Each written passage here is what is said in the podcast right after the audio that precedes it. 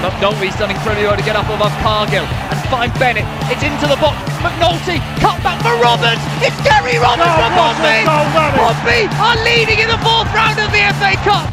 Marc McNulty, but a good chance by Doyle. For McNulty on the edge. Marc McNulty oh, for. Smashes it past McCormack. Won by Doyle. Finished by the returning Marc McNulty. First left blood for Pompey. They're in dreamland early here at Fratton. There's a through ball to Jamal Lowe. Jamal Lowe's onside. The flag stayed down. Jamal Lowe, nonchalant, fantastic, brilliant. Pompey will be promoted at this rate. That is it. Pompey are champions. They won League Two in the most dramatic of circumstances. The PO4 podcast with Hugh Bunce, proud to be Pompey.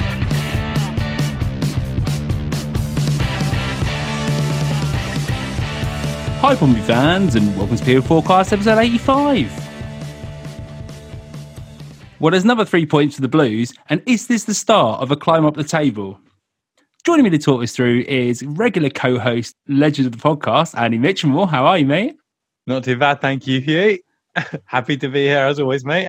Happy to get the three points. And you know what? We've got a really great action packed podcast. So I'm just going to fly into it, Andy. So we're going to start by reviewing the win against MK Dons. Following on from that, we've got a, and this is probably why a lot of you have actually tuned in to listen. Uh, we've got a great interview here with Haji Mnoga, uh, Pompey right back slash centre back and uh, academy prospect, who's now really, I'd say, uh, mainstay in the first team. And uh, yeah, we have a, chat with him for about half an hour. Um, and I won't spoil what's actually coming up in that. So give it a listen. And then to finish off, we are going to go and review or actually preview the game against Donny. Andy, let's get started. It's another win in a game that Pompey had to really dig deep to get any points. And uh, how did you feel about the game in general, just to get us started? Yeah, I think it was pretty much as expected. To be fair, I mean, in our preview of the game um, last week, where we we chatted with uh, with one of the MK Dons podcasts, um, we know that MK Dons were going to dominate possession. They had sort of 65 plus percent possession in every one of their league games up to that point, even though they've not picked up that many points in the league. Um, and yeah, unsurprisingly, they had most of the possession against us. Um, I saw a stat earlier in the week that um, in terms of the uh, the top five leagues in uh, in Europe and the top four leagues in England, MK Dons now have the highest average possession over all their games in the season, like above Bayern Munich, Borussia, PSG, Juventus, Inter, and Lyon were the other teams in the list. So it's not a surprise that they're going to retain the ball. Let's be honest.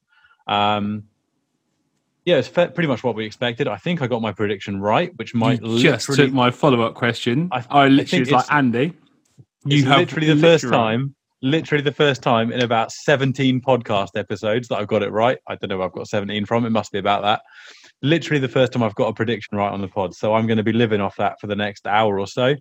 Um, yeah, I think I the, the, the biggest thing that came out for that of that performance for me was that it looked like there was the, such a good work ethic in the last 20 minutes when i mean we're going to talk about in a bit the formation change what worked what didn't um, but in that last 20 minutes the, the work ethic was 100% and i know that a couple of weeks ago there were some comments. I think Guy Whittingham said uh, as well that it didn't look like the players were necessarily putting in that shift in for the like doing that extra five percent, going to 105, 110 percent for the manager. Um, on this occasion, it did look like that, and as I'm sure we'll cover, I didn't love the formation we ended up with, sort of the five-three-two with almost half of the team sitting deep and inviting MK Dons onto us. But in terms of the organisation and the work ethic, it yeah, I don't don't really have a bad word to say about it, regardless of what the final score was. Yeah, and it was a really bright start to the game, obviously, and you know, set pieces has been something that Pompey have needed to to really work on. And I was listening to Tom Naylor's uh, talk after the game, and he said that you know the players knew they had to work on it. He cited the Brighton game, how many corners they had, and I know the fans listening to know how many corners Pompey have had. As it's been a, a topic of conversation. But Lee Brown steps back in uh, for Cameron Pring, and he actually looks like, in my opinion, the best set ball delivery we've actually had all season so far. He's had some some good crosses. His corner's been better than most people's, um, and he's had a couple of shots on goal as well. So, Andy, is it important or how important is it to be getting those good deliveries? And is Lee Brown there? Is he the man basically to take them from now on? So, I mean, I've, I've said this in our in our group chat on Twitter that I think even what a couple of games ago when pressure was definitely building on the side, and you could argue it's still there. But I think he was one of the players, if not the player, that's come out of the season with the most credit so far. Bearing in mind that for a number of weeks, when you get that team announcement at two o'clock, there's always comments saying, "Oh, Lee Brown, why is he starting?" and making various comments. But in the league this season, I would say he's been one of the players that has come out with the most credit in terms of consistent performances. Um, his dead ball, I think he's certainly being helped when uh, Harrison is starting instead of Marquis.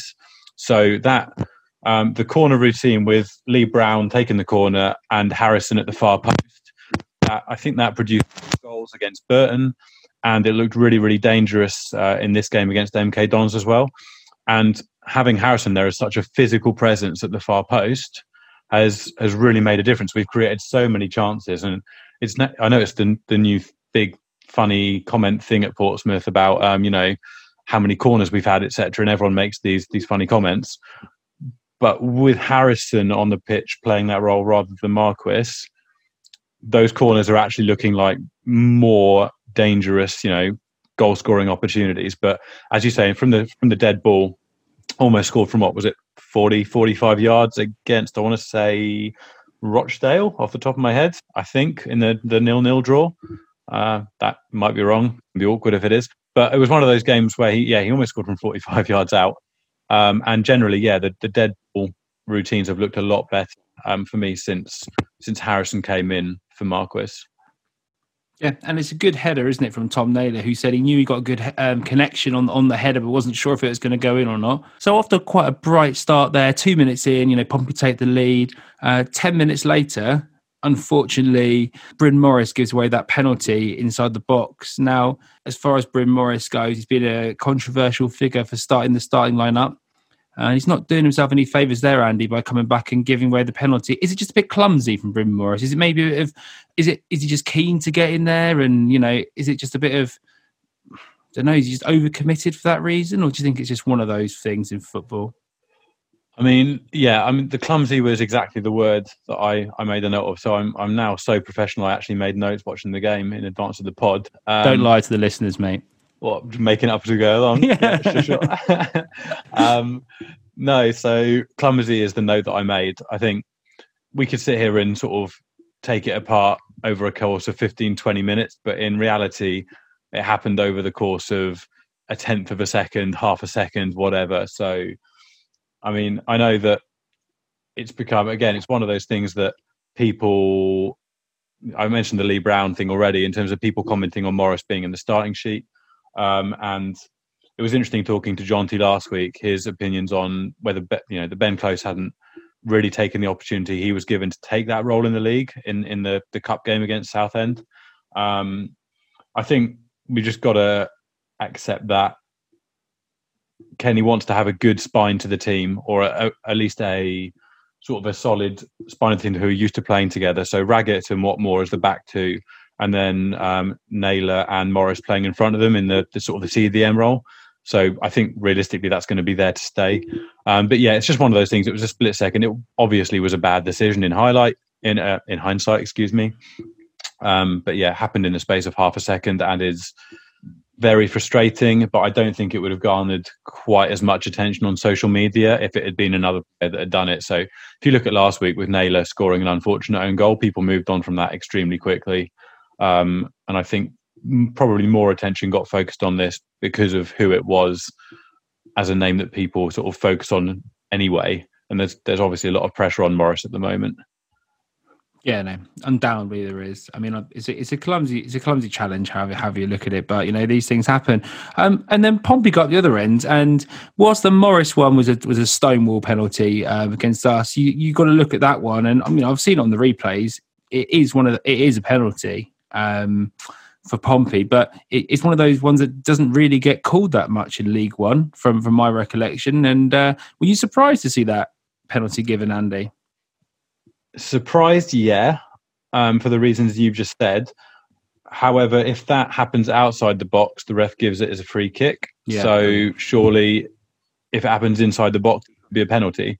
Um, I think, yeah, one of the problems with football in general is the inconsistency, and yeah, I think if if that is given, then quite right too. But I think it just needs that sort of foul needs to be consistently given. The referee was obviously keeping his eye on consistently jo- uh, jostling in the box. So every time um, MK Dons had a set piece after that and the ball was in the box, their players were going down like nine pins trying to get the referee's attention to any sort of touch from a Pompey defensive player. Um, but yeah, I think we just need consistency. I think it is a penalty, but it was a pleasant surprise to see it given, yeah, in, in the box.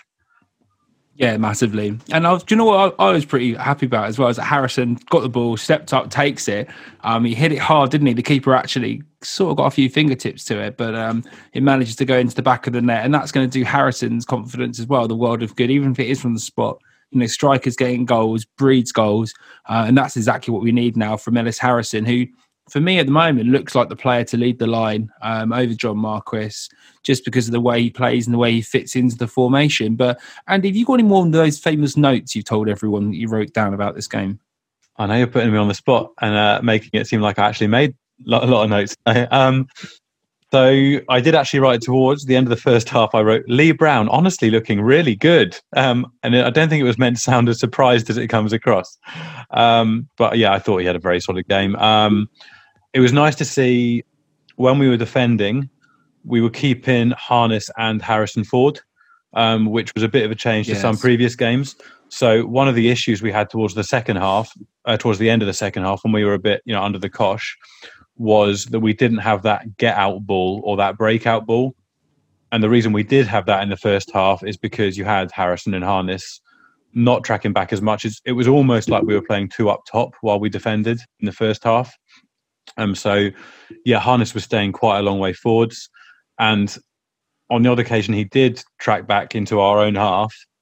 Him and Curtis looked really dangerous on the break as well. So that that Jacobs Harness Curtis break looks really really dangerous in terms of quickly moving the ball um, from a defensive position to an attacking position. Um, yeah, to be honest, the first 45, 50 minutes, very little criticism in the slightest. Like I'm even to be to be fair, even the the second forty five. I mean, we'll come on to it, but the first forty five, I made literally only positive notes, other than the the giving away of the penalty. Yeah, and then then let's um, go into the into the second half, and obviously got the change. Ronan Curtis comes off. Do you, do you think his performance war- warranted to be subbed off, Andy? Um, I mean, like, let's be honest. I was on holiday, so I'm, I'm re-looking at the game. Uh, it's my one holiday of the year, so I'm going to lean on you for this one, mate, and just say, um, do you think his performance really warranted being subbed off, or do you, do you actually think that it was a tactical move rather than an individual performance move? I certainly wouldn't say that Curtis's performance was at the extent where you'd expect to be subbed at halftime. Absolutely not.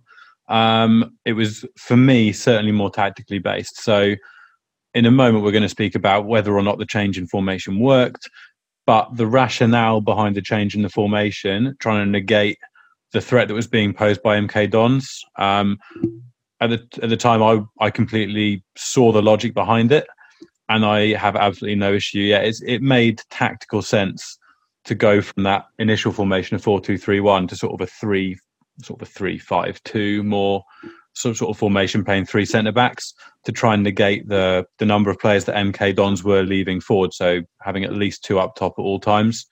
Um, yeah, it definitely made sense. I would say it was definitely more of a tactical switch than a performance based one. It's a, it's a tactical switch, but I think you know Marcus Harness gets gets the hat trick the week before in the league. Um, and maybe maybe that leads towards Kenny Jackett keeping Marcus Harness on rather than maybe Marcus Harness might have been a player previously to give way uh, rather than Ronan Curtis. Maybe, but even if that is the case, can you disagree with the logic? I mean, the man scored a hat trick last week and was having a pretty good game, well, a very good game this week, um, linking up with Ellis Harrison. I mean, that hey, logic I'm, seems pretty sound to me. Hey, I'm not against it. Pompey man of the match was Craig MacGillivray, uh, Big Mark. He's made some key saves in the game. Scott Fraser, and I'm going to pull my own, give myself a medal here because I said he'd score, Andy. You might have got the score right, but I actually went out on a limb and said Scott Fraser would score. Obviously from the penalty spot. Uh, but he also had a great shot from outside the box, which um, MacGillivray just pushed wide, um, got a strong hand to. Um, how important was Craig in the performance and in getting the three points for Pompey? Yeah, I mean, I don't know what the XG was, the expected goals was for MK Dons in this game. I have not looked it up. Not going to pretend I did that much research, but based on the shot, notes, mate. It, no, I didn't actually make a count of XG as I went along. I'm not quite that um, quite that tech or math savvy. Um, my bad. Um, no, so um, in terms of like the the shots that that Craig MacGillivray saved, you'd expect, I think, one of them to probably go in over the course of the game. His save at the where he ran across his goal line to make a save at the far post from a low cross was su- such like such good footwork to get across your goal line at that speed. Um, the shots from outside the box generally they're ones you'd expect to save. Um, but obviously, you've still got to make those saves, and you got strong hands to them. So he's looked seriously reliable since he came back into the team, other than a slightly dodgy moustache. Um, but other on, other than that, in terms of actual football, he's looked completely solid. Came back in, and I'm a big advocate for um, for Bass as well. I think he's a very good goalkeeper, um, and I've seen him have a couple of stunningly good 90 minutes for Pompey uh, a couple in the league and one in, in the cup at Oxford last year. But yeah, since since uh, Craig's come back in, it's impossible to argue with his performances since he came back in. And as long as that keeps happening, you can't really see a situation where Bass would break back into the first team in the near future. In terms of the formation change, we ended up playing Whatmough, um, Nicolaisen, and Raggett as the sort of the back central three. And obviously, we got penned in a lot in the last 20, 30 minutes where um, right and left sided players were both playing very defensively as well. So we ended up having like um, ended up having like basically five at the back um, and just got penned in. We didn't have an out ball. Um, the issue there was we basically lost a man going forward because we were playing an extra man at the back. And no one really was able to break out. So none of the three centre backs, other than Whatmough on a couple of occasions, were able to really break out and bring the ball forward. Um, so that's why we got penned in. Having said that, like like I like I led with the work ethic was you know hundred percent couldn't argue with it.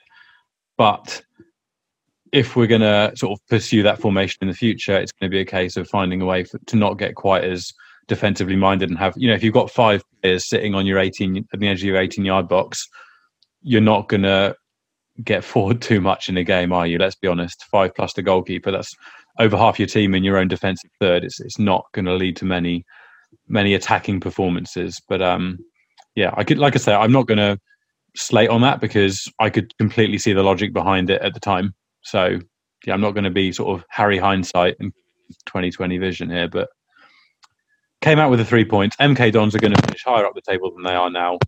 At the end of the season, that might look like a genuinely good three points. I think. Yeah, and if they keep playing like they are, they definitely are going to start getting up more points. And it's all about that striker. I think they signed Cameron Jerome, didn't they? Um, who's not a player that I think will fire them up the league, though. So let's hope that's not the last piece of business they do. Let's move into the next part because that's what everyone's tuned in to listen to, Andy.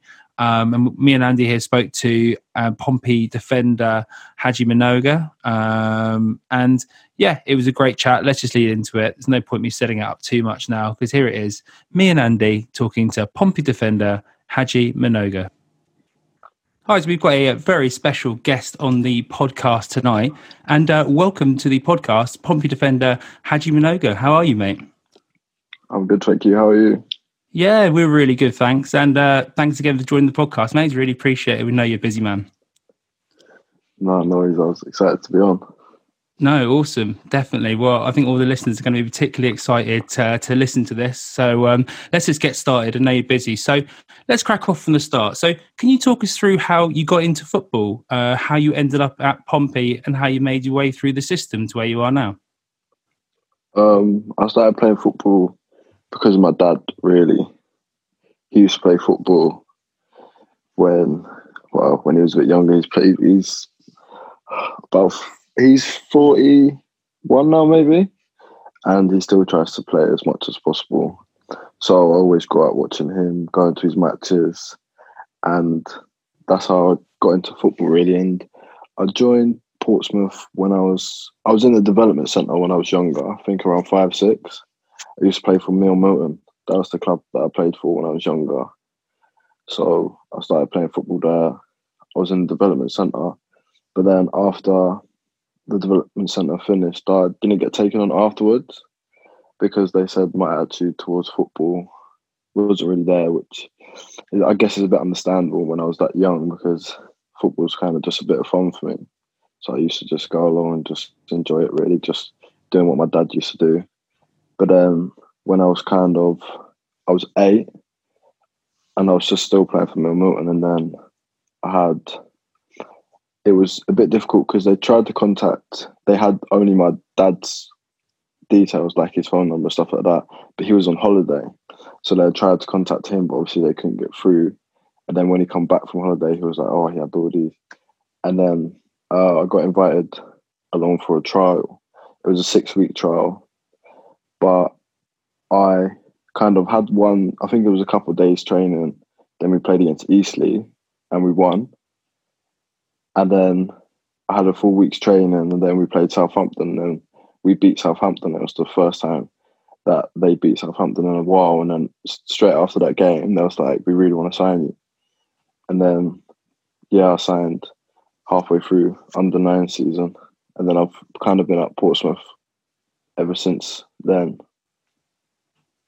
You, you've been at Pompey as you've gone through all of your school years as well. So one of the things we've we've spoken to some former uh, former Portsmouth players about was that balance between like football as they're going through like teenage years.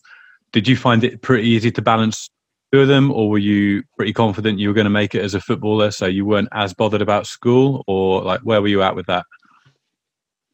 Uh, in regards to football, I was a bit whether I always had a bit of belief in myself, but to be fair, I used to be quite under average as a player. Um, so always kind of knew I had I had a backup, but I kind kind of when things got a bit more serious, kind of under 15s, is when. Um, wait, so when I was in year 10, I think it was, that uh, they started to do day release, I think. But uh, my school didn't let me go. So I wasn't allowed to go. I used to miss that day's training, um, which I was obviously in school for, which was quite frustrating. I didn't, I didn't really like school. To be fair, I wasn't the best behaved at school either. But um, my GCSEs were, I came out well. I was always quite bright at school naturally, so I was quite fortunate with that. So that was, I guess, a big part for me that I always kind of focused on football and a bit on school. So that was quite lucky for me, which I'm fortunate with.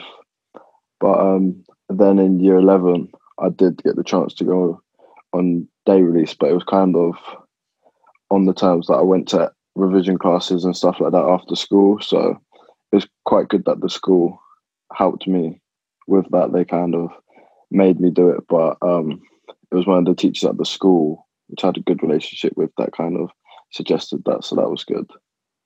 And then I came out of school with decent GCSEs, so that was quite positive for me. So you, it sounds like you managed to balance the two pretty well. Did you have a backup sort of career in mind at that point, or were you just thinking football's plan A and like we'll deal with plan B if we, we need to? Um, I remember in year eleven, um, I hadn't found out whether I was going to get a scholar yet or not, and I was going uh, into the college like open days just to look at some of the courses and stuff like that. I went in with my mum just as a backup, really. But my main backup that I would like to do is is um I'd like to be a chef. That's cool. Is, is there anything in particular that the reason why you'd want to be a chef if you're not a footballer? Do you just like cooking, or is it something professional you thought of before? Um, so football was kind of from my dad, but then I always used to cook with my mom. So it's kind of a passion that I got from my mom. I just always used to always want to help her cook, and she taught me how to cook and stuff like that. So it's kind of a passion that I got from my mom. and I really enjoy cooking now. I like cooking meals, and if it's something that I can venture into in the future, I'd like to be able to do that. That's cool. Actually, um, my mum uh, is a big cook as well. Um, so from the age of sort of 13, I actually had to draw up a sort of um, cook basically one meal a week, and I had to write on the on the board uh, in the kitchen what I was going to be making effectively. Um, so is, is that sort of the sort of thing you've been doing? Because I think that's a that's a pretty cool hobby as such. Yeah, you, I try to cook at home as much as possible when I'm when I'm there. Um, my mum always cooks a pasta bake on Monday. That's her day to cook, really. And then I kind of fill in some days as well, along with my other siblings. And just, just quickly before we move on, um, you said that you got your passion from football from your dad. Um, is is he a is he a defender as well, or um, is it is he a striker? And you know, how did he sort of encourage you to get into football? Um, so my dad, he's actually quite short, but um, I feel like I get my rough, not well, strong side of the game from watching him because I never used to be as big as I am now. I used to be one of the smaller ones, so I always used to watch him go flying into tackles and like outstrength people, even though he was small on the pitch. So he really taught me that aggression and that desire. And he's always told me to go in 110% because that's what he had to do because he was smaller. And, and I always used to watch him kick people, and he used to get kicked back a lot because he was small. But um, that's what I learned from him, really. No, awesome. Yeah, I, I, I feel that I'm a competitive person as well. So um, I know um, I did. I've never played to a decent standard of football at all, mate. But um, I've always been the one to have that. Just be a little bit extra competitive, maybe a little cheeky clip on the ankles. But um, that passion's uh, obviously seeing you well because um, you know you're around the senior squad now um, for for a lot of games. And how did the transition from the youth setup towards the senior team go? Um, and who in the senior squad has actually helped you with that transition? Is there anyone in particular who's helped as well? I think the transition for me at first was quite difficult because um, I can be quite shy and a bit timid sometimes and a bit quiet. So when I was a bit younger, still kind of in the academy setup going up, I was a bit quiet, but there was players like Jamal Lowe and Anton Walkes. They really helped me. They looked after me a lot. And in the squad now, like two fair, there's most of the boys that are really nice there I think uh, this season a lot more that I've been around it. I'm I'm a lot more comfortable and a lot more confident in the group, and like the likes of like Andy Cannon as well. He's really looked after me, and most of the boys as well. To be fair, everyone's been really good with me coming up, and just the whole kind of atmosphere around everyone's quite positive, and it's it's enjoyable. To be fair, it's a nice atmosphere to be around because it's everyone's kind of it's good.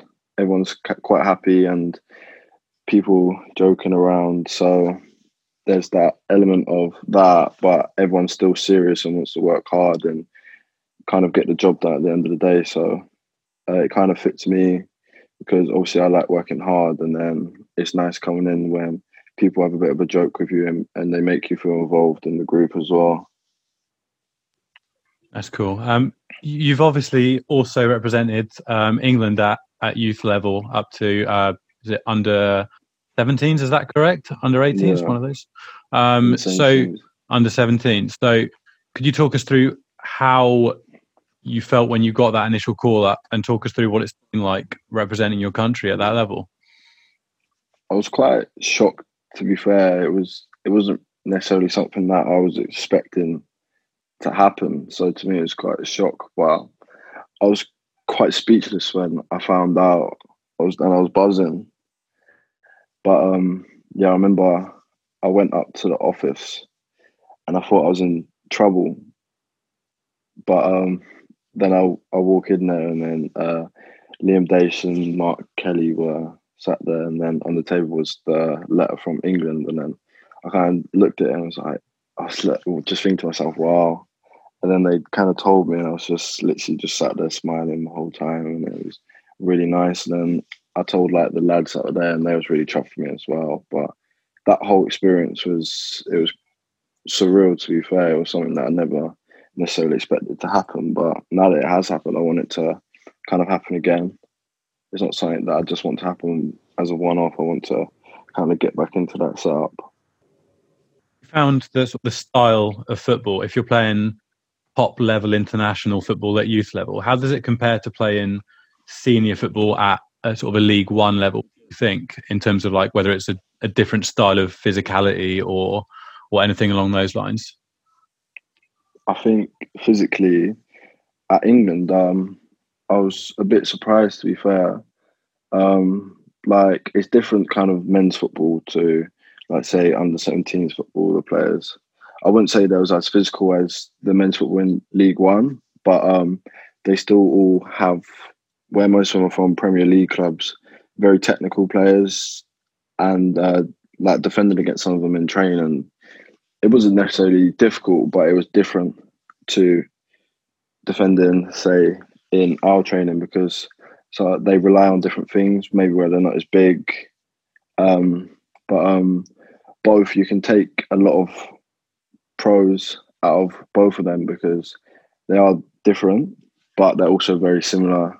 And I just feel like defending against players like that and then defending against players in say training at Portsmouth, it helps you develop a lot better because you kind of get two worlds of it. Um, but yeah, if the players there were really good, obviously coming from high Premier League teams, but um, I, did, I didn't think that it was like out of my reach or I felt out of place. And I could be confident in myself that I feel like I could still slot in now and do a job. Yeah, massively. I, mate, I remember watching you. I think it was a couple of years ago now. Um, and you and you played. I think it was against Crawley, um, and it was a friendly. I think at the start of the season. And you know, I thought, right, you know, uh, we've got we've got a proper player here. Um, you know, and it was, it was, quite exciting to see. And I just think that you know, from there, um, and I'm guessing at the time that sort of ties in with with England then. Uh, where do you feel you, you sort of strengthen your game uh, in in the last couple of years from that point? Uh, and is there a part of the game you still want to focus on and things you still want to improve on? I think overall I've improved quite a lot coming on. I feel like I've always had that bit of physicality about me, but I think that I use it a lot better now and to my advantage now. Um, I think technically, like on the ball with decisions, I've got better, but it's still an area that I feel like needs to be improved. But it's something that can come with experience because playing in academy football, I used to play as a centre half, so the game of right back's a bit different to centre back, especially at youth level. So, kind of, I wasn't used to kind of attacking or crossing things like that. So, I feel like that's the area if I'm gonna be playing right back, or that's an area that I can look at improving. Where do you prefer playing? Um, to be fair, I don't have a real preference. I like I like right back because it allows me to kind of get up and down the pitch and it showcases like my fitness, my stamina, and I like running with the ball and I like defending. But I feel like centre half, I'm quite defensively sound. Like I feel comfortable there as well, and it's a position that I, I can play and I enjoy playing there. But overall, I love defending. So right back or centre back, I'm happy to play. That's cool. You can fit in where needed. Um, we've seen in, especially in the recent years, Pompey have loaned out a lot of the younger players in the in the club to local sides around the south coast to get some first team game time. Um, obviously, this season you're aiming to nail down a starting place in, in the Pompey first team. Do you feel like you progress more as a as a player, training around the players you've just spoken about at maybe a, a bigger club like Pompey, or for you personally, do you feel like you get more playing first team week in week out competitively at, a team that might be in a lower division? I think there's there's pros and cons to both scenarios. I think at, at Portsmouth now, I think it's good for me because I did used to be and I didn't necessarily feel like I fitted into the squad. So being around it a lot now, I feel like I've built a lot of relationships with people there, and I feel like I fit in more now, and my confidence is there. And especially, I'm training with players that are playing week in week out in League One, which is it's the level that I want to be playing at right now. So if I can prove it in training that I'm good enough, then I feel like it might help me get my chance to play more. But going out on loan to a lower team, there's always that you're playing against, say, a, decent standard. You're playing at decent standard. You're playing against decent opposition, and you're proving week in and week out that you can play at that standard. So that's when you someone can look at you and say he's too good for this. He should go up.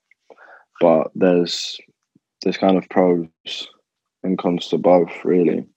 Yeah, I guess like the the tradition of unit, I guess, would be you improve best by playing people at a higher level than you. I mean, that's what I've always yeah. done with with sport, like a much lower standard, obviously. But I feel like I've improved better when playing around players who, yeah, I know that are actually better than me at the game. Um, do you think that you said you're feeling like very comfortable around the squad now, and you've got good relationships after a couple of years about being around the first team, and obviously you've been at the club for what like 12 years now. Um, do you think that one of the issues with with going out on loan could potentially be like a settling in period or having to kind of start that process again, or do you feel like it'd be pretty comfortable settling in a, a club because realistically it probably wouldn't be that far from Pompey, like geographically? Um, yeah, I think settling in, I feel like I, I struggle sometimes to settle in places, so that might be a problem for me. But um, as long as the people around me kind of supporting me, then I feel like that settling in period short shortens. So this season, I feel like if if I came into the first team kind of with the players that we had now earlier, then I feel like I would have settled in a lot quicker. So I feel like it's kind of if I'm doing well, if I'm performing well, then I have that confidence within myself that I'm doing well. So I kind of don't feel like a bit of an outsider. But until I kind of prove that, I don't sometimes feel like I fit in. But um, if say if I went on loan somewhere, then if there's people around that talk to me, because I'm not really that big on go, going up to people and necessarily talk to someone if I don't really know them. But if I went somewhere where they kind of helped me settle in and things like that, then I feel like my performance would be better as well on the pitch. So, do you think that if you, let's say hypothetically, a player goes to a club, would you say that that helping you settle in period would that be down to a manager in your eyes, or the other players, or a defensive coach? Like who who would you look to just out of interest in in any sort of club to help a player settle in?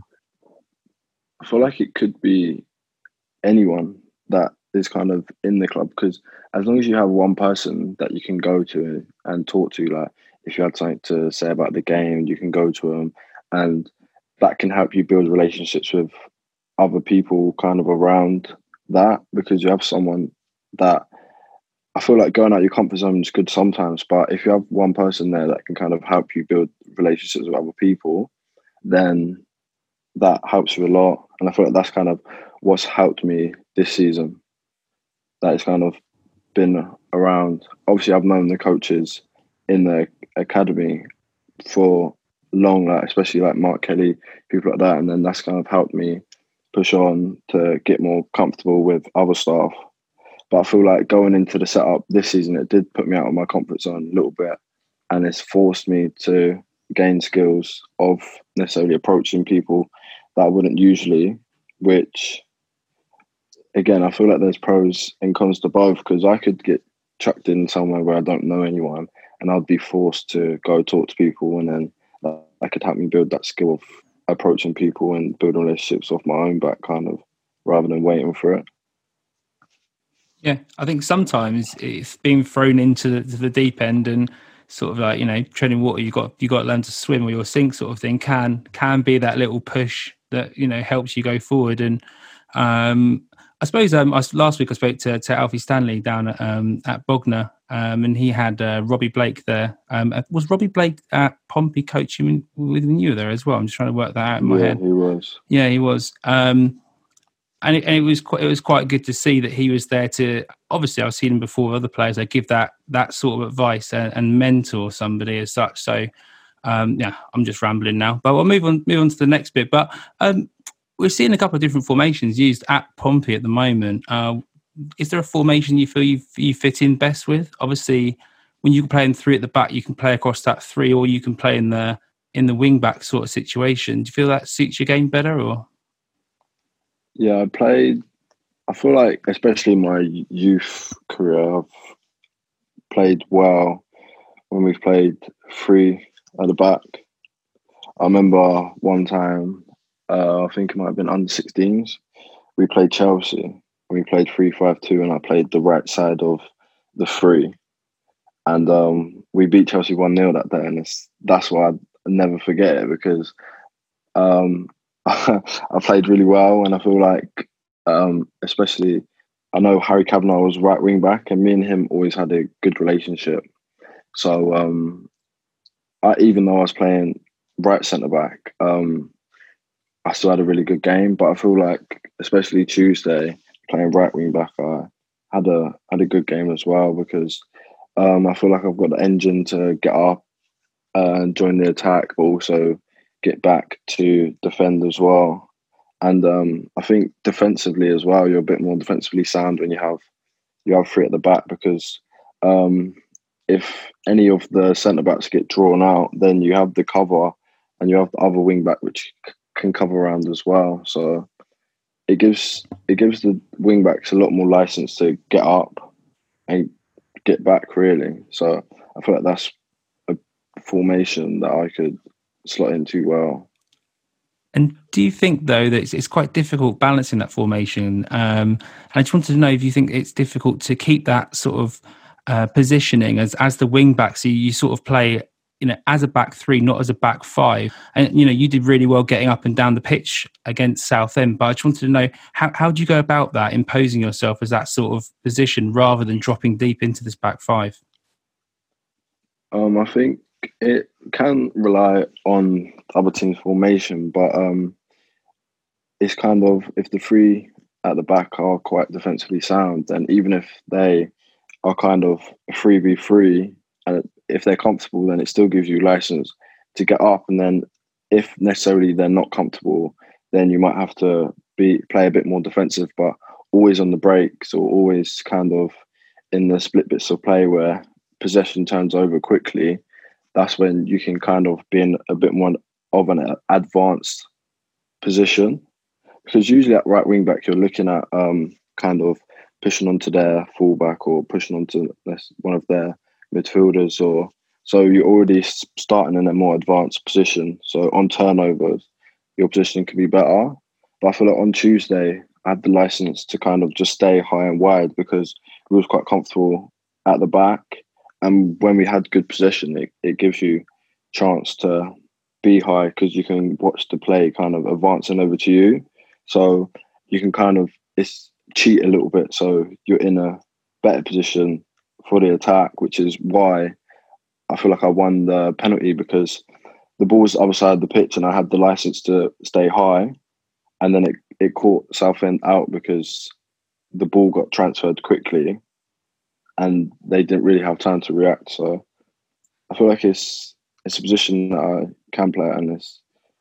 So it's yeah, you as you said there, you like you made obviously an impact going forward, winning the penalty, and also a couple of big big tackles at the back. But you've spoken there about like the different mentality you have depending on exactly where your position is. One of the things that we're going to be talking about on the podcast this week is change in formation or partway through a game and what works, what doesn't. Obviously, uh, Kenny did it at the weekend and, and changed the formation halfway through through the match. From a player's perspective, if in your head you've got like a different positioning and a different role for each formation, how easy or difficult is it to change that mentality halfway through a game and suddenly go from say playing four two three one to to three five two or something? Like, is it just like a switch you can flick, or take a bit more time?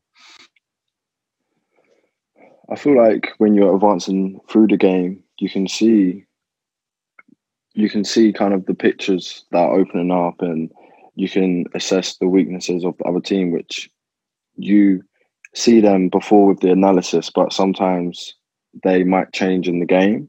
Because say if players are starting to get tired or someone's not having a good game, you can assess that. But I feel like um, you can kind of switch it, and sometimes with a bit of instruction from other players that might know the system a bit better than you, or they can help push you on. Especially for me, I wasn't. Um, I'm not really a natural right wing back, but I kind of understand it a lot more now playing on Tuesday, and it's helped me kind of gain a better insight of that formation, which is something that I can sit down and, and look at further uh, based on my own performance and look at some of the great areas. But I feel like in the game you can you just see stuff instinctively anyways. It's not necessarily something that you have to really think about. Um, so it can be quite easy to just switch. That's cool. So final question from us, Haji, is uh, five games into the season, so we've got 41 league games left. What are you? What are your predictions for the season for Pompey? And are there any games that sort of stand out for you? I mean, even without crowds coming in, are there any big games that stand out for you that you particularly sort of look forward to that match day? Uh, I think Pompey will do well this season. I, know the beginning of the season hasn't been the most ideal, but um, I think it was a big wake up call that kind of people are working a lot harder, really hard in training and in matches now, and you can see the passion coming out a lot more in the games, especially with the results that are there. And uh, I feel like for the fans, the fans are a bit harsh sometimes, especially I see it when I'm in there I see some of the comments, but um, but I know everything that's kind of going on, and everyone has been working really hard and trying to maintain it on, get it onto the pitch as well. And it's really not, it's good to be around. It's really good to be around because everyone has that winning mentality all the time, and everyone they want to win and they work hard for it, and um, everyone's pushing each other on. So it's it's good to be around. It makes me work harder in training. It makes everyone work harder in training, and then come match day, it's enjoyable. It's more enjoyable to watch as well. Yeah, I think yeah. one one of the things we're going to talk about from the game at the weekend is the work ethic. Like even, I mean, I think it was noticeable for me watching the game, um, potentially compared to first league game of the season. Was even like we're slightly under the cosh in the last twenty minutes. That work ethic was literally hundred percent. It couldn't have been more. You could see that every player on the pitch was putting in the shift that they would need to. So, yeah, I think that was yeah, for, from our side of the defence, definitely good to see on Saturday. And everyone walks off the pitch proud of their performance as well, which is maybe something that might not have been happening before. Absolutely. But yeah, especially for me watching it defensively, though, they really they worked really hard and they was under the cosh a bit. But um, it's just sometimes it happens in games. It's happened to me in games, and as a defender, walking off you're happy with your performance, really. And you said you um, I'm just thinking about obviously you guys have talking about the, the sort of winning mentality and, and the work you guys been putting in on the training ground, then you know on the game as well. And uh, is there anything particular you got to do against Doncaster as a side um, to try and help sort of neutralise them at the weekend? I think obviously we have instructions from uh, yeah, not asking you to spill any secrets, mate. Just. Uh... but um, I feel like just everyone's gone into every game a lot more passion, a lot more pride. Everyone wants to go and work hard and win for the club and for the fans and for everyone, really. So that's something that's not going to drop. And sometimes games don't go your way, but as long as everyone's working hard, they put 100% in, then they can walk off that pitch knowing that they put 100% in. Andrew, thanks again, mate, for coming on the podcast. I'm aware that we've taken up 10 minutes longer than we said. So um, go and enjoy your evening, mate. And um, I think I speak for both of us and say that, and all the listeners listening, that we, you know, we hope we see you a lot more this season. Thank you. Yes, Haji, thank you. Cheers, mate. Cheers. Thanks again, Haji, for coming on the podcast. Um, it was really insightful, and you know what, we had we had a really good chat there, and it was nice to see you know a player open up about you know how he feels a bit the club, um, and you know his rise from youth football at Pompey uh, into the first team, and all the players really around him. There, you know, some of the players helped support him as well. Yeah, absolutely. It was nice to have a chat. Um, interesting to hear his his thoughts on you know how people are giving 100 110% in training um, and that there is actually you know that that drive to succeed like he said it's a squad of people who are used to winning and it's very easy for us to sit on the outside as fans as we do and you know expect more um, but these are people who you know they're professional sportsmen who have got to this point by winning consistently over the first 18 years of their life and being better than the people around them so they're not going to take well to a bad first couple of games in the season. And by the sounds of it, they've recognised that the first couple of games, the performances weren't at the level they should have been. Um, but yeah, always always interesting to get an insight from the uh, the inside of the training uh, of the changing room. Yeah, massively. And uh, yeah, thanks again, mate. All right, cool. Let's get into it, Andy. Doncaster, next opponents on Saturday. Uh, Doncaster Rovers, pretty good attacking side. Uh, they play a 4 2 3 1 formation. Um, Ex Pompey, Darren Moore as the manager there. Um, good manager. I know a lot of Pompey fans were talking about him as well. Um, you know, generally. I think what's interesting about them as well as a team is they're, you know, they're supposed to be quite a highly skilled team. Um, they can create goals from nothing. So I've noticed this season they scored seven goals in League One. I think it is no eight goals in League One, uh, but they've only got three assisted. So the rest of those goals have gone unassisted already this season. So they can pull a goal out of nowhere. Andy, I know you are egging to tell the whole world about your favourite player who plays for MK Dons, uh, Gomes, uh, holding midfielder. So I'm just going to lead you in now. Go. No pressure. Um, yeah, so uh, Madger Gomes. Um, you've really, really sold me up the river there a bit, mate. Um, so he's actually the top goal scorer for Donny this season so far. Um, had hadn't actually scored a senior goal at all until this season, but has now scored three in four games. So obviously hit a bit of a, a random run of form. Um, he's represented Spain up to under 18 level. Uh, he's now 23, but yeah, represented Spain up to the under 18 youth level. So man can play, obviously, to be, if you're thinking about the plays he's in the company with at that Spain under 18 level.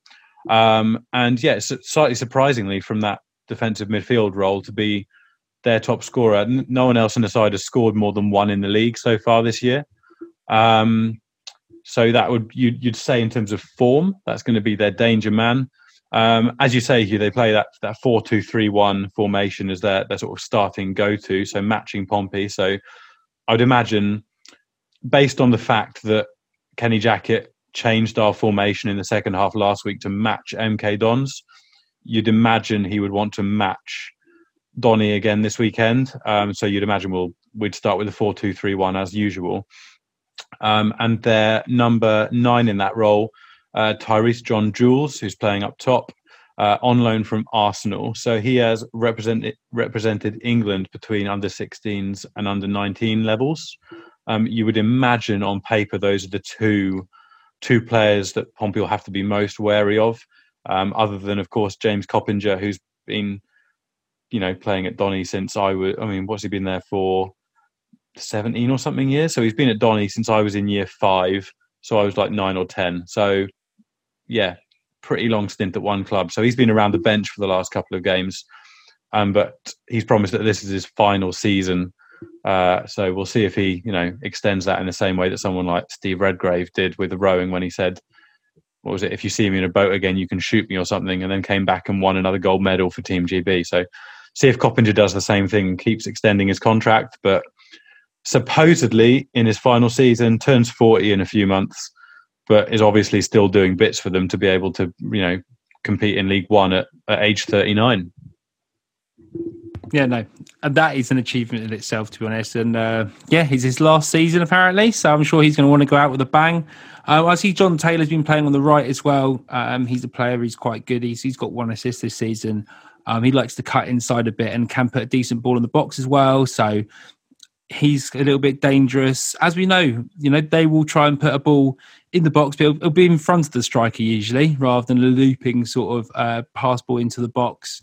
Uh, they like to try and play the ball in front of the striker uh, and get him onto chances like that. So, Andy, let's let's go into it. This is about that's about the extent of my Doncaster knowledge. Let's not let's not go on any more than that. So, score prediction time, mate. Doncaster, are we going to see another win here? I do think so. If you look at the Donny results from the last few weeks, I mean they've had sort of that standout three-one win against Charlton away from home, which is obviously jumps off the page. Um, but you know, on that's obviously them hitting their straps on their day. They've drawn with MK Don. Obviously, got dominated in terms of possession there, but they've drawn with MK Dons. They've lost by one goal to Wigan, so you know they can be got at. So I would back Pompey to, to take home the three points. The fact that it's at home as well. At some point, we've got to turn this home. You know, start pressing this home advantage even without a crowd there. Um, Actually, one thing I was going to say, Hugh, is how ridiculously gorgeous our pitch has been looking. Um, it keeps jumping out at me, especially after we've played away from home. The pitch looks sexy. It's yeah. so nice to watch. Um, so I don't know if the Pompey groundsman even listens to this, but fair play if so. Doing a very, very good job. Uh, anyway, to get sidetracked, yeah, I, I, I'd say a Pompey win. Um, I, I think we'll keep a clean sheet in this game. So I'm going with a 2 0 Pompey win. Nice. I like that confidence. Clean sheet as well.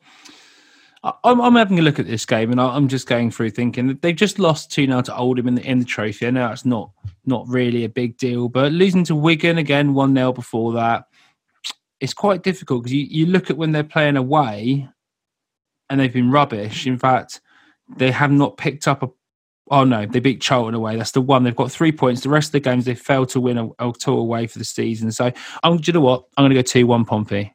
I'm going to I'm going to try and ride that positivity. I think we've got the ability to, but we're going to have to come out at at Donny um, and and make sure that we we press them. I think if we do that, we get on the front foot. Uh, we've got goals in the side. I'm hoping to see Ronan still start on the right. Maybe if we get the 4 2 3 1, it's going to be a, a battle of 4 2 3 1s going on. But yeah, I'm going to stick my neck out and say 2 1 Pompey. Yeah, like 4 2 3 1 against 4 2 3 1. And we always say, I'd always prefer the Pompey team on paper. So you've got to back him to deliver after the a couple of wins in a row, right? That's it, mate. Let's keep it going. All right, people. Well, thanks for listening, Andy. Always a pleasure, mate. Thank you for being on the podcast. I will remember to tag you in the tweet this time. Oh mate, you weren't even you weren't even tagged in the last one. Like we're old news. Only guests get tagged now. Apparently, it's bloody yeah, outrageous. I know, mate. I, I, no one needs to remember we're talking on the podcast today, mate. They're just uh, we, interested in who who else is listening. We just chat shit week in week out, and uh, it's the people that visit us far more interesting. Exactly. FYI, no one even listens to this last minute. But thanks for listening, and until next time, Flair Pompey. You have been listening to the PO forecast for Pompey News Now, available on SoundCloud, Spotify, and Apple Podcasts. Follow PO Forecast and Pompey News Now on Twitter for more information. And there is the full time whistle